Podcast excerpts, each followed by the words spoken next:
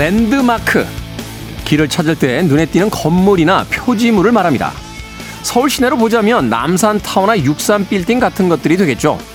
길을 헤맬 때 이 랜드마크는 큰 힘이 되는데요. 꼭 이런 거대한 건물만 랜드마크가 되는 건 아닐 겁니다. 내일이 막막하고 삶의 길이 보이지 않을 때, 때 되면 챙기는 안부 문자, 따뜻한 밥 한 끼의 위로, 나를 버티고 나가게 해주는 내 편. 우리는 그렇게 서로의 랜드마크가 됐던 거죠. 끝으로 하나 더 주말 이 시간마다 찾아간 제 목소리도 누군가 일상의 작은 랜드마크였다면 정말로 좋겠다 하는 생각 해봅니다. 김태훈의 시대음감 시작합니다.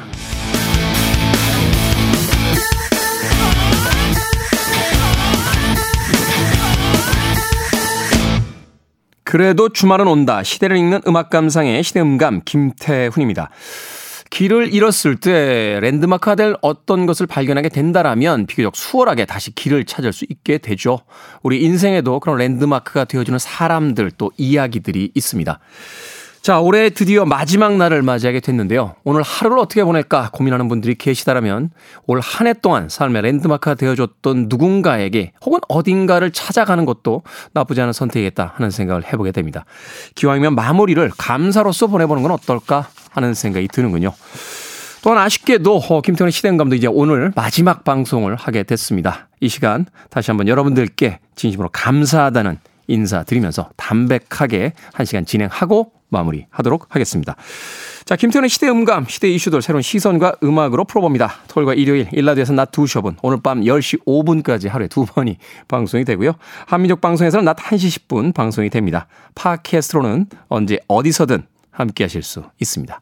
자, Wallflowers의 음악 듣습니다. One Headlight.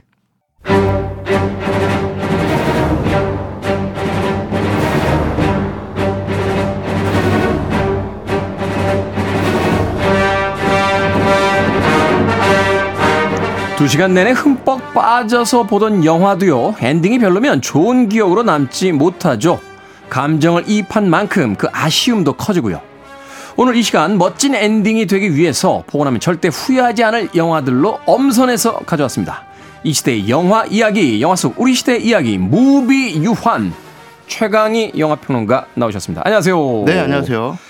자, 드디어 2023년의 어, 마지막 날에 왔습니다. 음. 2023년 올 한 해 최광희 영화평론가에는 어떤 한 해였습니까? 어, 올해 굉장히 저한테는 그 티핑 포인트라고 그러죠. 변곡점. 변화가 그, 있었던 예, 예, 변곡점이었던 그런 한 해입니다. 뭐 어떤 그 주변의 환경 변화라든가 네. 이런 것이 아니라 예, 살아가는 태도의 변화랄까요? 음. 인생관에 아주 큰 폭의 변화가 있었던 그런 한 해였습니다. 음, 인생관에 가장 예, 큰 예. 어떤 어떤 뭐 계기인지 제가 여쭤봐도 되나요? 어, 사기를 당했어요.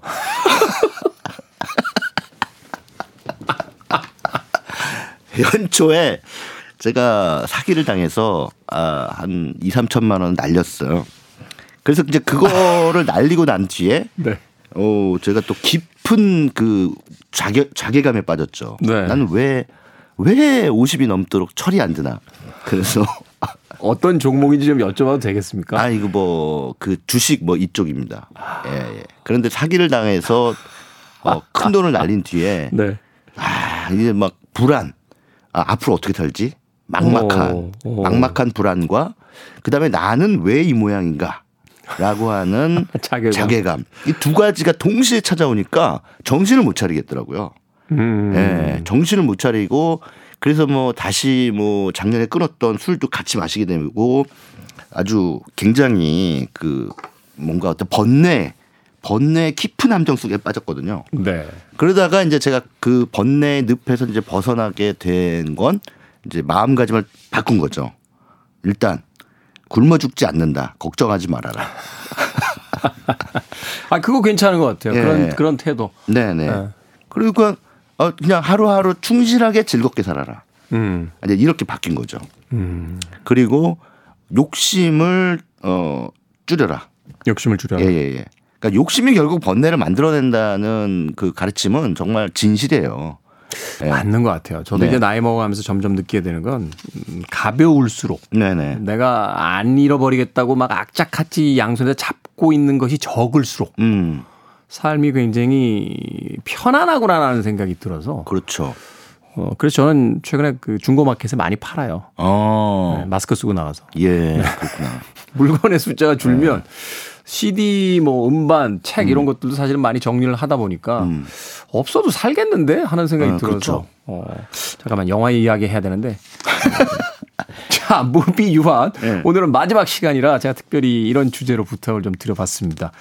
아, 최강희 평론가의 인생 영화들. 네. 네. 지금까지 무비 유한을 진행해 주신 최강희 평론가는 어, 성장기 때 또 나이가 먹어서 어, 자신의 어떤 영화를 어떤 작품으로 인생의 음. 영화를 어떤 작품으로 꼽고 있는가 네. 네, 이런 이야기를 좀 해보고 싶어서 네네. 네, 영화를 부탁을 드렸습니다. 네. 첫 번째 영화부터 만나보죠. 네, 어, 오늘 이제 세 편의 인생 영화를 여러분들께 소개를 해드릴 텐데요. 네. 음, 인생 영화하면 인생에서 꼽을 만한 음. 에, 그런 작품이라서 여러분들께 소개를 해드리는 것은 그냥 어, 강추한다는 뜻입니다. 음. 내 삶을 걸고 강추한다. 뜻입니까? 또, 또 흥분하시는데. 잠깐만, 잠깐만. 그때 아직 올 초에 사기 당하시고 나면 화가 아직도 안 가라신 것 같은데 살짝 가라앉히고. 예, 예. 인생을 걸고 강추하는. 예, 인생을 걸고 강추하는 거니까 네. 여러분들 꼭 한번 보셨으면 합니다. 네. 근데 제가 이거 인생 영화라고 여러 군데서 얘기했는데 막상 보신 분들은 많지가 않아요. 이게 볼 수 있는 방법이 그렇게 많지는 않습니다. 이게 사실 IPTV에 있는 데가 있고 또 없는 데도 있고요. 음. 이게 옛날 흑백 영화잖아요. 그렇죠. 근데 요즘엔 다 OTT도 잘 돼 있고 네. 그럼 유튜브 같은 데에서 어, 또 보시면 되니까 거기는 네. 또 옛날 영화니까 또 저작권 문제 다 풀렸어요. 그래서 그냥 공짜로 예, 예. 볼수 예, 있는 무료로 보실 수 있는 작품들 예, 많아요. 음. 근데 고전 영화 아주 옛날에 만들어진 고전 영화들은 그렇습니다. 근데 오늘은 고전에 해당하는 영화들입니다, 전부. 음. 어, 그러니까 영화사의 길이 남을 작품들이고 뭐 우리가 흔히 죽기 전에 봐야 할 영화 리스트를 짠다면 네네. 또 반드시 들어가는 그런 작품들입니다. 음. 그래서 여러분들 꼭 한번 보시기 바라겠고요. 첫 번째 영화로 제가 가지고 온 것은 이탈리아 영화죠. 어, 비토리아 데시카 감독의 자전거 도둑. 야, 이 작품이 예전에 영화 공부할 때 그 교과서에는 음. 무지하게 나오는데 네. 볼수 있는 방법이 없어가지고 그때는 그때 당시에 뭐 비디오 테이프 시절인데 네, 네, 네. 이런 예술 작품들은 사실 초기 또 흑백 영화들은. 국내 출시를 안 해주니까 맞아요. 네. 이 영화진흥원이나 뭐 가야지 어디 뭐 필름이 음. 좀 있나 하던 뭐 그런 시절이라서 진짜 전설의 작품으로 남았다. 나중에 음. 다 커서 봤던 그런 기억이 나는데요. 그렇죠. 네. 지금은 여러분들 맘만 먹으면 보실 수 있습니다. 쉽게 구해서 보실 수 있으니까요. 네. 이 영화는 어 1948년작인데 이제 2차 세계 대전 때 추축국이었다가야 이탈리아가 나중에 또 바꿔서 연합국으로 또 가긴 했습니다만 네. 그 사이에 뭐 이탈리아에 또 혁명이 일어났었죠. 그래서 뭐 했는데 어찌됐든 어 전후에 2차 어, 세계대전이 끝난 직후에 이탈리아 경제 상황은 굉장히 안 좋았습니다. 뭐 어느 나라가 좋았겠냐마는 어 그렇기 때문에 실업자가 양산되고 거리에 어 일자리를 얻으려고 하는 사람들이 항상 그 일자리 주 배급하는 곳에 이렇게 이제 버티면서 서 있고 뭐 이런 상황이었거든요. 근데 이 영화의 주인공이 바로 그런 어 안토니오라고 하는 남자인데 아들이 한 명 있고 네. 그 아내가 있는데 아 이거 뭐 돈을 벌어야 처자식을 먹여 살릴 거 아닙니까? 그래서 맨날 그 일자리 구하려고 로마의 그 그런데 그 일자리 나눠주는 곳에 가가지고 이렇게 있는데 직업 속에서 같은 네, 거죠? 직업 속에서. 네. 근데 이게 말이에요. 되게 어떻게 보면 좀 음, 역설적이게도 이 사람은 정말 절박한 상황에서 일자리를 찾으려고 서 있는 그 직업 속에서 뒤로 그 어마어마한 로마의 유적들이 음. 로마 거리에 뭐 콜로세움이니 뭐니 누군가는 관광을 위해 가는 도시인데. 예, 예. 그 아름다운 로마 유적들이 다 있는 거예요. 아, 저 때도 그렇게 저렇게 아름다웠을까? 근데 사실 이제 전후니까 이게 전후가 되면 이제 다 파괴가 돼 있잖아요. 네네. 그러니까 사실은 이제 그 일자리 구하기 쉽지가 않죠. 경제가 음. 어떤 시스템이 잡혀 있어야 이제 사람들이 여기저기서 이제 취직을 할 수 있는데 네네. 이 당시에 뭐 먹고 사는 문제 아니에요, 다. 그렇죠. 어. 그래서 어 관광차 갔던 로마에서 봤던 그 휘황찬란한 로마 유적들이 이 절박한 남자의 배경으로 나온다는 게 너무 역설적이라는 거죠. 그렇겠네요. 네네. 로마에 다녀오신 분들이나 가고 싶어 하시는 분들은 이 영화 보면 네네. 그런 생각이 드시겠네요. 네. 네. 그리고 이제 비토리오 데시카 감독이 어, 이 영화를 찍을 때 100% 전부 그 로케이션을 했어요. 야외 촬영. 그러니까 스튜디오 촬영이 없다는 거죠. 예, 예, 예. 네. 스튜디오에 이렇게 가둬놓고 한 게 아니라 실제로 길거리에서 찍었다는 얘기죠. 이게 또 배우들도 아마추어들이었다는 이야기인데. 네. 음, 그런 차원에서 이제 비토리오 데시카 감독의 연출 포인트 우리가 흔히 네오 리얼리즘이라고 하는데 네. 어, 사회적인 부조리나 이런 것들을 영화적으로 이제 고발하는 듯한 그런 느낌의 작품들을 이제 네오 리얼리즘 사조로 봅니다. 참 오랜만에 들어보네요. 네오리얼리즘. 네, 영화 교과서 1장에 있던 얘기인데. 네, 네. 어, 그런데 이제 이 자전거 도둑이라고 하는 영화의 자전거 도둑은 이제 주인공이 아니라 주인공이 도둑을 맞은 거예요. 그러니까 음. 무슨 얘기냐면 어, 벽보 붙이는 일을 딱 이제 맡게 되죠. 그 안토니오가. 자, 사실 그 일도 받기가 되게 힘든데 어쩌다가 자기한테 그 일이 왔는데 너 자전거 있냐? 어, 있는데 그랬더니 어, 그럼 이 일을 해라. 이렇게 된 거죠. 어. 그러니까 자전거를 사실은 줘야 맞는 거잖아요. 우리 입장에서는. 고용주가 자전거 주면서 일을 시켜야 맞는 건데 페달 페달 어플 회사에 네. 취직했는데 오토바이 줘야 될 거 아닙니까? 네, 그렇죠. 그런 거잖아요. 그렇죠. 그런데 이제 본인의 자전거를 가져오라고 해요. 그러면 그것만 있으면 일단 일당벌이는 할 수 있는 거죠. 그러니까 처자식 먹여 살리려면 이제 이거를 해야 되는데 자기 자전거를 이전에 사실 어 밥 살라고 전당포에 맡겼던 거예요. 음. 전당포에 가서 좀 자전거를 찾아야 되는데 어떡하지? 아내가 침대 침대볼을 확 들치더니만 이걸 맡기고 자전거를 찾읍시다. 이렇게 해서 이제 전, 전당포에 가서 자전거를 한 예전에 맡겼던 자전거를 찾습니다. 음. 그래서 벽보 붙이는 일을 마침 시작했는데 시작한 첫날 벽보 붙이고 있는데 누가 그 자전거를 타고 도망가 버려요. 아, 그러니까 자기한테는 정말 너무너무 소중한 거죠. 자전거 없으면 돈을 벌 수가 없으니까. 근데 그거를 누군가 타고 가버리니까 이걸 어떡하나 해서 이제 졸졸 쫓아다니는 어린 아들과 함께 로마 시내를 그냥 돌아다니면서 음. 자전거만 지나가면 계속 보는 거예요. 자기 건가. 아니면 또 그런 훔친 자전거가 해체돼서 팔리는 곳이 있습니다. 그러니까 작물시장이죠. 네. 거길 또 가서 어 이미 해체됐기 때문에 그 자기 자전거에 일부 일부 일부 이렇게 해서 이제 팔리고 있는 건데 이걸 이제 보고 어 이거 내 거다 하면서 이거 제 겁니다라고 하면 누가 장물아비가 그 작물 상인이 그거를 어, 그렇죠. 어 가져가세요 장진 거니까 하겠어요? 그러니까 이거 네. 경찰을 대동한 것도 아니고. 그렇죠. 근데 그런 상황이 돼서 이제 아들하고 계속 자전거 도둑을 찾으러 다니는 그런 한 남자의 여정을 통해 전후 이탈리아의 그 민중들의 삶, 그 서민들의 삶을 쫙 상징적으로 딱 보여주는 거죠. 이렇게 어렵게 살았다. 어, 라는 그 어떤 사회고발적인 메시지가 아주 잘 담겨 있는 그런 영화인데 아, 이 영화 보면서 저는 이제 그 이거를 중학교 3학년 때 처음 봤는데 네. 제 저희 아버지가 중학교 2학년 때 이제 암으로 투병하시다 돌아가셨거든요.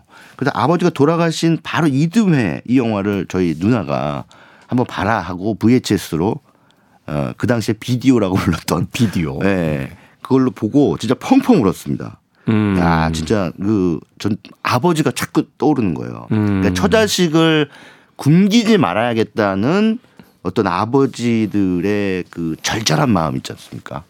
절박한 마음.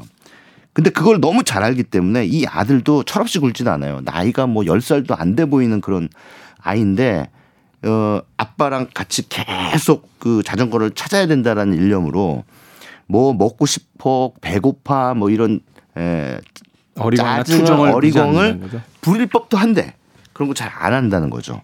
그래서 그런 면이 더 측은감을 불러일으키는 그런 작품이었고 예, 자전거 도둑이라는 영화를 보면서 이게 영화가 사실은 별 세계의 매체라고 저는 생각을 했거든요. 네. 가지, 가보지도 못한 어떤 우주에 대한 막 이야기, 미래에 대한 이야기, 뭐 이런 것들을 펼쳐 보이는 그런 그런 우리, 영화를 주로 이제 찾아서 보던 시절이죠. 어, 학창 시절이니까. 우리 일상이 없어요. 그 영화에는. 오히려 되게 쿵우 영화, 뭐007 예, 액션 예, 영화, 예. 뭐 이런 걸 봤으니까. 맞습니다. 별, 볼 수 없는 희한한 세계들을 보여주는 곳이 영화다. 전 그렇게 생각했는데 이 자전거 도둑이라는 영화를 통해서 영화의 또 다른 실체를 본 거죠. 음. 아 현실을 상기시키기도 하는구나 영화가.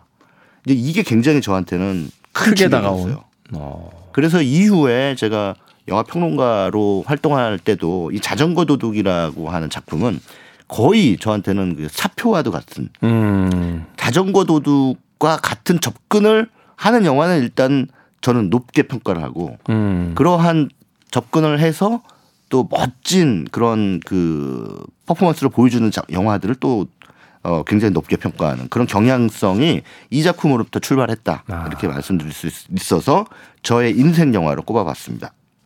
자전거를 잃어버린 아버지의 마음과 어, 올 초에 2천만 원을 이제 사기다.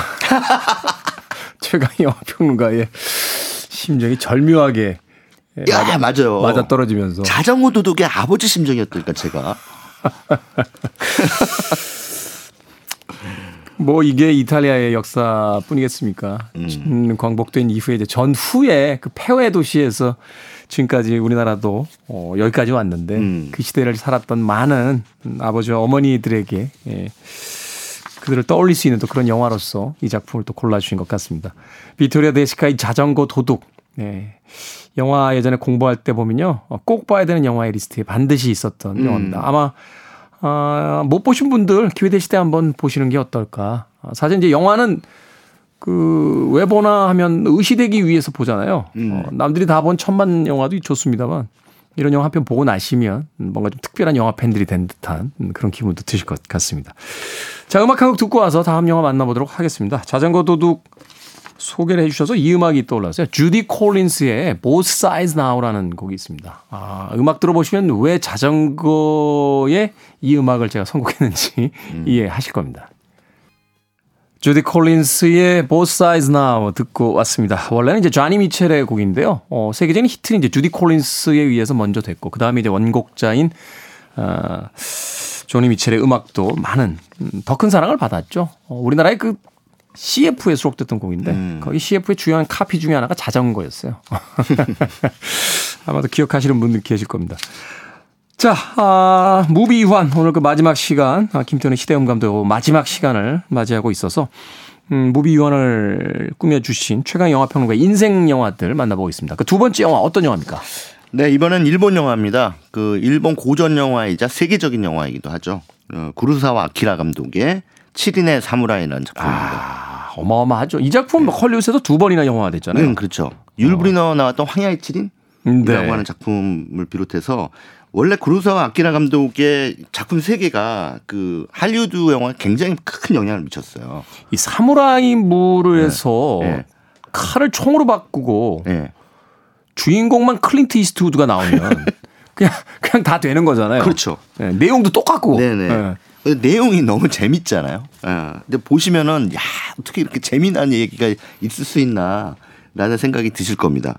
그 7인의 사무라이라는 작품도 그런데 이 영화의 첫 장면이 어떤 마을, 그러니까 농촌 마을입니다. 농촌 마을에 이제 수확기가 찾아왔는데 그 마을 회의를 하고 있는 장면으로 시작, 시작이 됩니다. 근데 거기서 그 마을 촌장은 한숨을 푹푹 쉬고 있고 마을 사람들은 전부 울고 있어요. 음. 왜 그러냐? 그 이제 마을의 수확기는 이 사람들한테 기뻐해야 마땅할 아, 계절인데 콩물이 이제 예. 재배가 되고 어, 또 그렇죠. 수확을 음. 하면 그 동네 이 산적들이 산적 예 산적대가 한 40명 정도 되는 산적대가 이 마을을 공격합니다. 공격해서 이제 그 이들이 수확한 곡물들 다 뺏어가 버려요.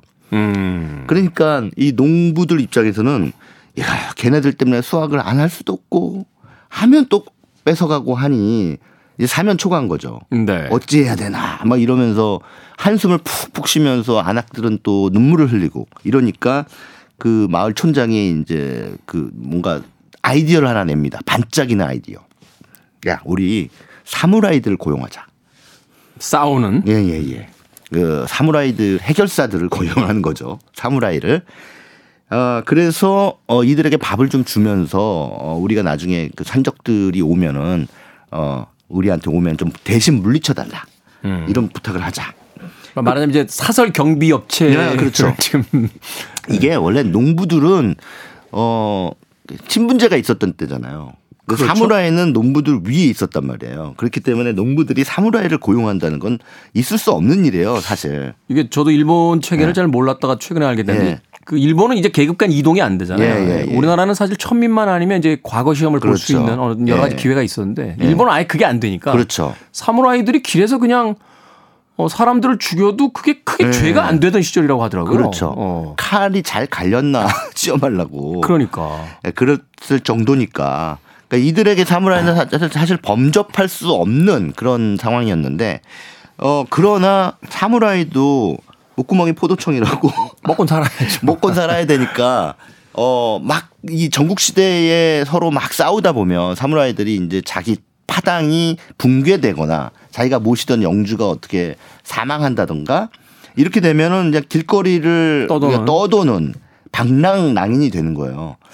근데 이 방랑 낭인들은 또 밥은 먹어야 되니까 누군가 자기를 또 걷어주기를 바라는 거죠. 음. 이런 상황에서 그러면 우리가 이들을 한번 거두어서 밥을 주자. 이런 그 당시 시대상으로서는 감히 벌어질 수 없는 그런 꿈을 꾼 거죠. 음. 그래서 이제 이들이 농부들을 이제 읍내 파견해서 어 좀 자기들의 제안을 들어줄 법한 사무라이들을 접촉해서 제안을 하는 그런 과정을 이제 처음에 한 시간 정도 보여줍니다. 근데 이 영화 3시간짜리 영화인데요. 네. 3시간을 정확하게 1시간, 1시간, 1시간 해서 3부로 이렇게 구성이 돼 있어요. 그래서 첫 1시간은 이제 농부들이 사무라이를 길거리 캐스팅하는 장면들이 쫙 나옵니다. 재밌죠? 그 캐스팅 예. 자체가 재밌어요. 예, 네. 예. 길거리 캐스팅을 하는데 어떤 사무라이는 이 말 같지도 않은 소리를 한다라면서 쫓아내고 음. 어떤 사무라이들은 또 솔깃해 가지고 얘기를 한번 들어보고 그래서 이제 미우네 토시오로라는 그런 아, 굉장히 유명한 감, 그 배우죠. 뭐 일본의 그 구로자와 아키라의 페르소나라고 네네. 하는. 음. 이 배우를 이 배우가 연기한 어떤 그 사무라이를 또 섭외하는데 성공합니다. 음. 당신이 우리를 도와준다면 어떡하면서 딱 하니까 아 내가 밥이 없어서 당신들을 도와주는 게 아니에요. 음. 그자들이 나쁜 놈들이 약간 허풍쟁이로 나오잖아요. 네. 그러니까 아니 사무라이가 그 체면이 있지. 농부들한테 네. 밥 얻어 먹으려고 고용된다는 사실 자체가 본인으로서는 너무 창피하기 때문에 명분은 있어야 되지 않습니까? 그렇죠. 사무라이의 네. 명분은 나쁜 자들, 어, 농부들을 착취하는 산적대를 물리치겠다. 이제 이런 명분을 내걸고 그러면서 캐스팅권을 요구합니다. 음. 이제부터 내가 캐스팅하겠어. 그래서 캐스팅권을 어유 이게 웬 떡이야 하면서 줍니다. 농부들이. 그래서 이제 이 사무라이가 그 읍내 다양한 사무라이들을 보면서 이제 한 명씩 두 명씩 또 그러다가 이제 캐스팅은 사실은 이제 정통 사무라이가 가져가게 되고 네. 미운의 토시로는 약간 뻥쟁이라고 그래 약간 네. 배척 당하잖아요. 네, 그렇죠. 어, 어. 이제 이런 상황에서 어 결국은 일곱 명이 다 모입니다. 음. 네, 일곱 명이 굉장히 다양한 색깔을 가진 사무라이들이 모여서 그 마을로 들어가게 되고 근데 이분은 또 다른 한 시간은 이 사무라이들이 그 병, 그 병사들이라고 할 수 있는 그 마을 사람, 농, 마을 사람들, 예, 마을 사람들을 군사 훈련을 시키는 과정이에요. 처음에 안 한다고 하다. 예, 예, 예. 군사 훈련을 하는데 아니 우리가 싸우면 어떡 합니까? 당신들이 싸워주러 온 건데. 근데 산적은 40명이나 되고 우리는 7명밖에 안 되니 이미 너무 그 명수 차이가 납니다. 숫자 차이가 난다. 이래 그러니까 농부들이 도와주지 않으면 안 된다. 그래서 동부들한테 이제 이 칼보다는 창을 가르치죠. 긴 창을. 긴 네. 창을. 그래서 말을 말에 대항해 싸울 때 유리한 무기가 창이니까 창이라도 좀 써라 하면서 이제 가르치는데 그 와중에 마을 사람들과의 어떤 그 친목이 다져지고 서로 어떤 연대감이 생기고 그 와중에 또 사랑에 빠지고 아, 그 와중에 네. 또 가장 젊고 잘생긴 사무라이는 그 마을에서 또 가장 어여쁜 처녀와 연문을 뿌리고 네. 아, 이러면서 또 사무라이랑 어떻게 어, 연애를 하냐 하면서 마을이 발칵 뒤집히고. 네, 아버지가 또 난리 나잖아요. 네. 아버지인가요? 엄마인가요? 하도 오래 아버지 기억이 잘 안 나. 아버지가 네이 하면서 막 그 사무라이한테 뭐라 그럴 수는 없고. 네, 자기 딸한테. 어, 딸을 붙잡고 이제 난리를 치죠. 그러니까 이런 상황들이 재밌게 펼쳐집니다. 그러다가 이제 마지막 한 시간은 드디어 산적이 출몰하고 음. 그 산적을 아주 영리한 전술 전략을 동원해 물리치게 되는 그런 상황들을 보여주는데 이게 굉장히 사실적이에요. 그러니까 무협이라 그래서 무조건 막 우리가 흔히 보는 홍콩 무협이나 이런 데 보면 붕붕 날아다니지 않습니까? 네. 이게 하나도 없습니다 여기서는 음. 다 어, 사무라이들이 칼은 휘두르긴 합니다만 어, 보통 일반적인 영화에서 한두 번의 합으로 끝나버리죠. 음. 네, 근데 여기서는 칼 챙챙챙챙 닿는 소리도 안 들립니다. 다 허공을 휘두를 뿐이에요. 음. 근데 실제로 우리가 칼 가지고 싸울 때 무사들이 칼 가지고 싸울 때는 그렇게 싸우겠죠. 겁이 나니까. 그리고 농부들도 창을 휘두르긴 합니다만 엉덩이를 뒤로 쭉 빼고 어 그렇게 이제 창을 휘두릅니다. 그래서 그런 장면들이 굉장히 어 리얼리티가 있죠. 아 실제로 저렇게 싸웠을 거다 네. 이런 생각들을 하면서 재밌게 보다 보면 이 홈 어드밴티지를 활용한 이 사무라이와 농부들이 어떻게 영리한 어 그런 작전으로 이 마흔 명의 도적대를 물리치는지 굉장히 재미있게 또 묘사를 해놨습니다. 네. 예. 이 작품이 근데 어떤 의미에서 그 인생 작품이 되신 거예요? 아, 이 작품이 뭐냐면 결국은 어 뭔가 힘이 좀 약할 때 음. 내가 저들보다 힘이 약해요. 이럴 때 이길 수 있는 방법이 뭘까? 또 뭐 인생 가운데 인생 자체를 뭐 저는 승부라고 생각은 안 합니다만 네. 국면이 승부를 해야 되는 그 상황들이 때. 있었을 때는 방법은 영리해지는 수밖에 없다. 음. 네. 영리해지는 수밖에 없다라는 생각이 드는데 딱 이 영화가 바로 그런 교훈을 저한테 주더라고요. 영리해진다는 것은 우리의 강점을 정확하게 안다는 거죠. 약점과 강점을. 네. 적의 강점과 양, 강점과 약점도 물론 알아야 되지만 우리가 가지고 있는 자산이 무엇인가 그리고 그 자산을 활용해야 어떻게 활용해야 우리가 강력해질 수 있는가 이런 차원에서 이 칠인의 사무라이가 무시하지 못할 그 교훈을 줘요. 음. 아 그래서 이 영화 3 시간을 딱 보고 나면 아주 굉장히 뿌듯한 어, 교훈으로 샤워를 한 느낌? 교훈으로 영화는 되게 재밌게 보고 난 영화 굉장히 재밌죠. 예. 네. 아, 그냥 재미를 느꼈다라고 하는 것이 아니라 그래. 아, 누군가를 이기려면 저렇게 싸워야 돼. 음. 어, 라고 하는 그런 생각이 쫙 이제 그런 뿌듯한 교훈으로 샤워를 한번 탁 한 느낌. 음, 네. 네. 그런 느낌을 얻을 수 있습니다. 고전을 그렇게 즐겨보지 않으시는 분들이라면 그 최근에 물론 이제 그 혹평을 많이 받긴 했습니다만 그 덴젤 워싱턴하고 우리나라의 그 이병헌 씨가 나왔던 Magnificent Seven이라는 작품이 있어요. 그 음. 그 작품이 바로 그 이 작품에 대한 리리메이크이죠. 음. 어, 맞아 네. 이제 황야의 7인이 율 브리너와 그 아, 스티브 맥퀸 주연의 음. 영화가 있었고 그 이후에 이제 다시 리메이크를 했는데 그 원전이 된 작품입니다. 아마 좋아하실 거예요. 헐리우드의 작품들보다 훨씬 더 이 짜임새라든지 캐릭터들이 살아있는 부분들이 있어서 네네. 저도 개인적으로 굉장히 좋아하는 작품이고 저는 이 구로사와 아키라 작품 중에서 이 작품보다 이제 요진보를 더 네. 좋아하는데 네. 예, 요진보도 너무 재밌어요. 네, 거기도 이제 미운의 토시로 예, 예 나오잖아요. 예, 둘이서 서로 사랑했으면서 그렇게 앙숙이었대요. 그래서 그 어떤 영화 찍을 때 이 미운의 토시로가 이렇게 싸우는 장면이 나오는데 음. 그 바로 한 30cm 1m 앞에다가 음. 이 구로자와 아키라가 실제로 활을 쐈답니다. 음. 그러니까 지금처럼 특수 효과가 없으니까 진짜 활이 날아서 막 박힌 거죠. 어. 궁사들을 동원해서. 네네. 근데 현장에서는 이 주연 배우가 뭐라고 얘기는 못 하고. 음. 근데 너무 열이 받았을 거 아니에요. 목숨을 걸어야 되는 상황이 되니까. 네네. 새벽인가요? 술 마시고 와서 그 엽총을 들고 와서 그 감독집 앞에서 두 발인가를 쏘고 갔대요. 음. 공중에다가. 뭐 그런 이야기가 있을 만큼. 하여튼 희한한 사람들이군요. 네, 영화 이런 희한한 사람들이 결국은 뭔가 예술을 만드는 것 같아요. 영화의 어떤 미쳐있던 네. 네, 그런 어떤 장인들의 작품. 네, 구루사 아키라 감독의 칠인의 사무라이를 보시고 아, 이 감독에 대해서 좀 더 알고 싶다 하시면 자신도 모르게 뭐 지금 말씀하신 요진보라든가 음. 아뭐 라쇼몽이라든가, 라쇼몽이라든가, 이런 작품들을 하나씩 둘씩 또 보시게 되는 자신을 발견하게 될지 모릅니다. 네. 이제 미국에서 특히 이제 조지 루카스 같은 스타워즈 감독이 네. 공공연한 어떤 그 존경을 보냈잖아요. 음, 그렇죠. 스타워즈도 사실은 이제 구로자와 아키라의 그 숨은 요새의 세 악인이라는 작품에서 이제 힌트를 얻었다 뭐 이런 이야기를 하기도 하는데 음. 음악 한곡 듣고 와서 이제 마지막 세 번째 영화 만나보겠습니다. 사무라이 영화에 나왔던 음악은 아니고요. 이 사무라이 영화가 그 마카로니 웨스턴이라고 그래서 이 이탈리아 감독 세르지오 레오네에 의해서 참 많이 영화화 음. 됐어요. 건맨 음. 영화가 됐는데 대표작이죠. 어 좋은 놈, 나쁜 놈, 이상한 놈. The good, the bad, the ugly. 아, 여기서는 이상한 놈이 아니라 못생긴 음, 그렇죠. 놈이죠. 네. 그 메인 테마곡 준비해봤습니다. 엔니오 모리코네의 그 유명한 The Good, The Bad, The Ugly 이 메인 테마곡 듣고 왔습니다. 자, 최강희 평론가와 함께하는 무비유환. 어, 오늘은 그 마지막 시간으로 또 김태훈의 시대음감도 그 마지막 시간으로 어, 최강희 영화 평론가의 인생 영화 아, 만나보고 있습니다. 자, 마지막 작품.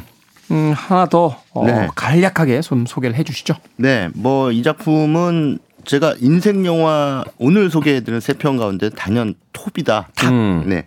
이렇게 소개해 드릴 수 있을 것 같습니다. 프란시스 포드 코폴라 감독의 1972년작입니다. 대부. 아. 이거를 아직 안 보신 분들이 간혹 계시더라고요. 그러면 최근에도 케이블에서 계속 연작으로 해주던데. 네. 네. 대부 보셨습니까? 했는데 안 봤습니다. 그러면 좀 당신하고 얘기를 하지 않겠습니다.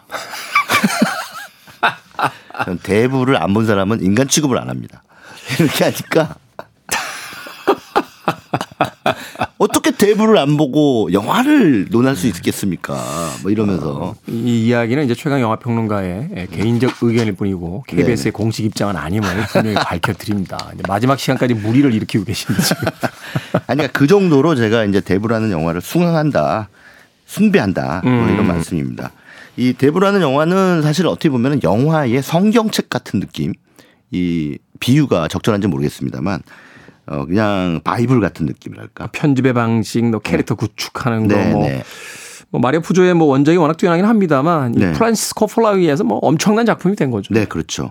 그리고 원작자인 마리오 푸조하고 어, 프란시스 포드 코폴라 감독이 각본 작업을 같이, 같이 했어요. 예, 예.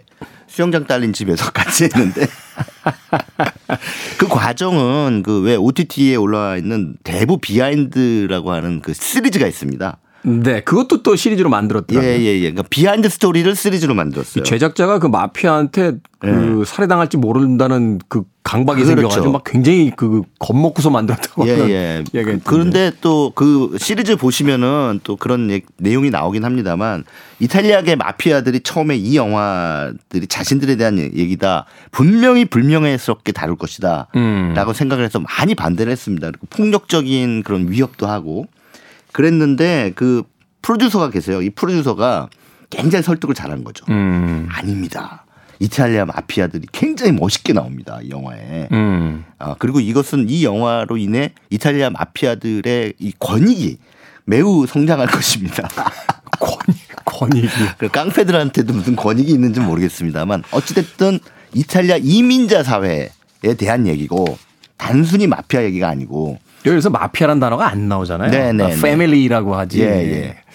그런 쪽으로 이제 얘기를 하니 아 이제 이 이탈리아 실제 이탈리아 깡패들이 그 다음부터는 180도 태도가 바뀌어가지고 영화에 대한 전폭적인 지지를 했습니다. 음. 예, 뭐 어디서 어 뉴욕시나 뭐 이런 데서 촬영 허가를 받아야 되는데 그 정부 시 정부에서 촬영 허가를 안 해주니까 이 사람들이 뉴욕시에 있는 이탈리아 마피아들이 힘을 써서 그 촬영 허가를 받아냅니다. 그래서 이제 어 감독한테 프로듀서한테 연락해가지고 아 우리가 어 다 해결했으니까 어 가서 해. 어 가서 하세요. 가서 하세요. 걱정하지 말고 해. 이렇게 해가지고. 야, 찍으면서 얼마나 겁먹었을까. 이거 뭘해서 하나 트집 잡히면 이거 어떡하냐. 어, 그렇죠. 어유 얼마나 이거 이 성공해도 문제, 네. 실패해도 문제, 뭐 이렇게 진짜 목숨 걸고 만든 겁니다. 이 사람들이. 그 마피아들 뒤에 있으니까.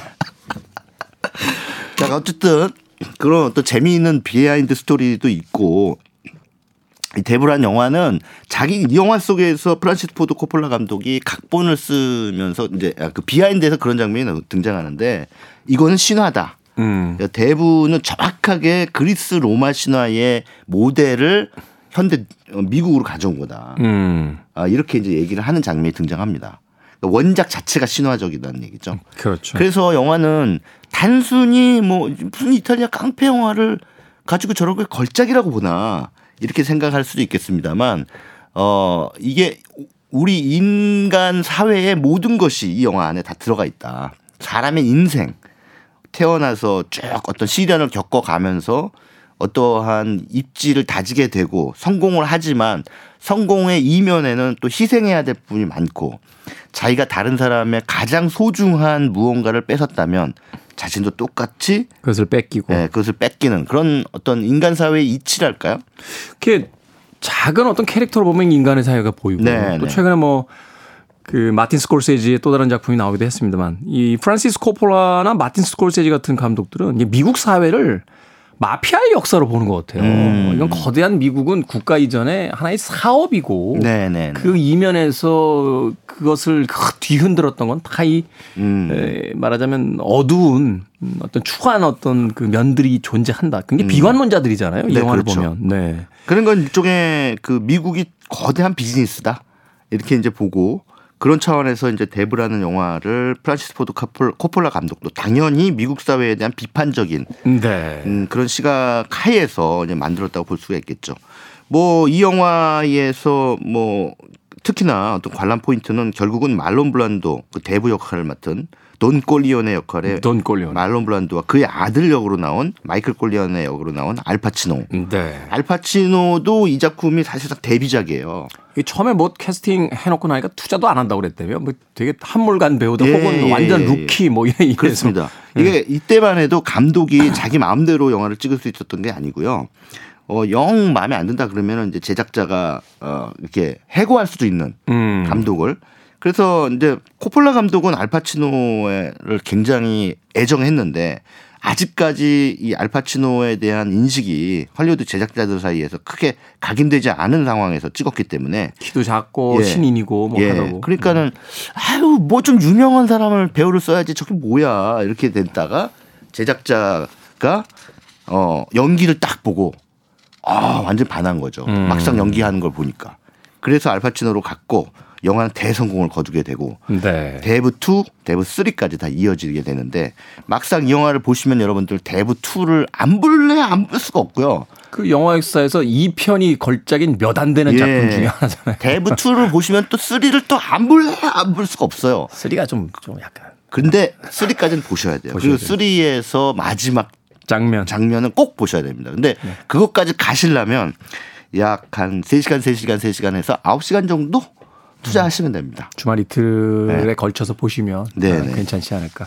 자기 인생에 있어서의 9시간 정도는 뭐 크게 긴 시간이 아니니까요. 세상엔 두 종류의 영화 팬들이 있죠. 대부를 네. 3편까지 본 사람과 그렇지 네. 않은 사람. 자. 그렇지 않은 사람하고는 전 대화를 안 한다니까.